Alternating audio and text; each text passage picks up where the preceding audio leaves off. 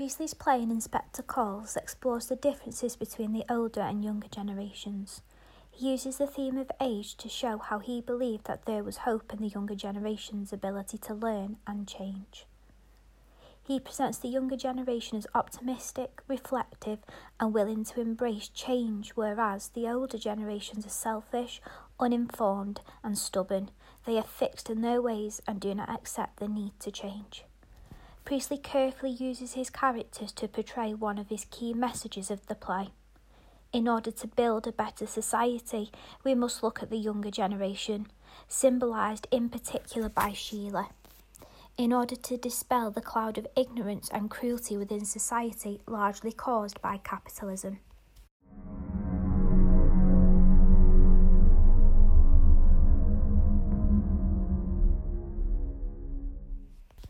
Priestley presents the theme of age when he shows the differences between the generations when concerning the characters' attitudes and how much responsibility they take after the revelations from the inspector about Eva Smith's death. The older generation is presented by Mr. and Mrs. Birling, and the younger generation is presented by Eric and Sheila. Mr. Birling presents the older generation, and the purpose of his character is to show us what the pre 1912 upper class man was like. Mr. Birling is extremely selfish. He wants to protect himself first and then his family. By the end of the play, he has not learned his lesson. He is unable to admit any responsibility for the role he played in Eva's death.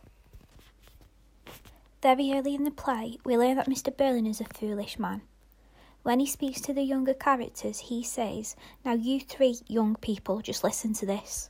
By the time you'll be living in a world that'll have forgotten all these capital versus labour agitators and these silly little war scares. He presents the older generation as quite naive and morally irresponsible. He is dismissive of the younger generation when he says, Just keep quiet, Eric, and don't get excited. And later, just let me finish, Eric. You've a lot to learn yet. Suggesting he views his son as a failure, but he also wants him to be aware of the power and authority he has. Mr. Birling is used to everyone obeying and respecting him. A little further along, he says, Nothing to do with you, Sheila. Run along. Showing how he is very officious and tells his daughter what to do. The tone he uses here is also quite patronising. He views his children and the younger generation in general as inferior to himself. The older generation are unable to accept any responsibility. Mr. Birling accepts no part in Eva Smith's suicide.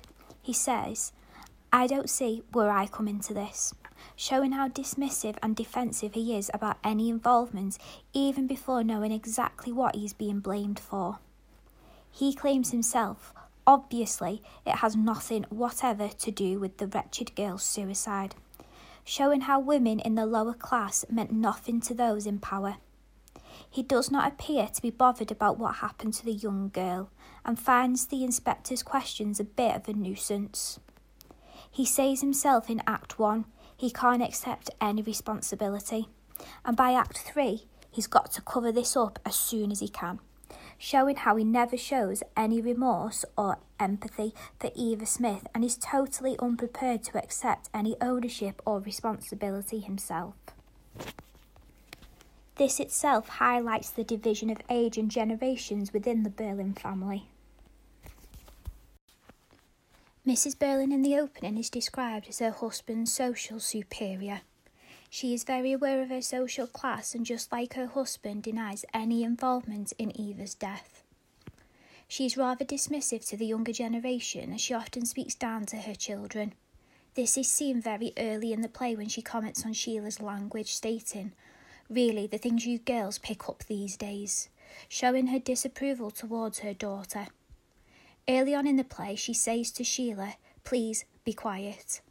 This shows how she finds her daughter's views unimportant, much like the views of the younger generation. Mrs. Birling is convinced that her view and opinions are right because she is older and obviously knows better.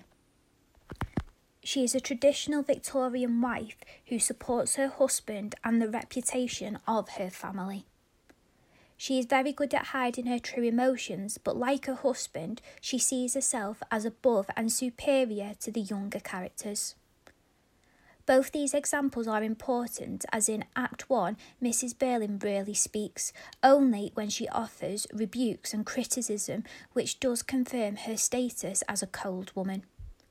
In Act 2, Priestley highlights further differences in the generations when it becomes clear that Mrs. Birling refuses to accept responsibility for her part in Eva's suicide.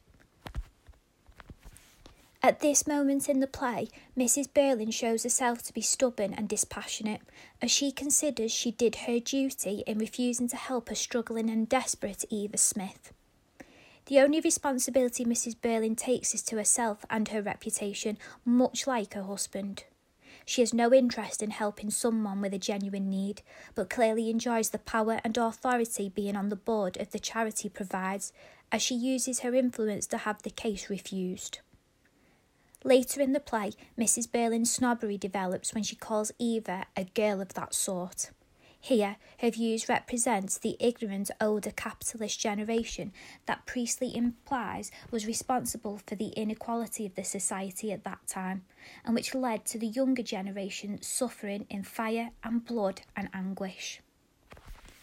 Movingly, the different generations are divided by capitalist and socialist ideals.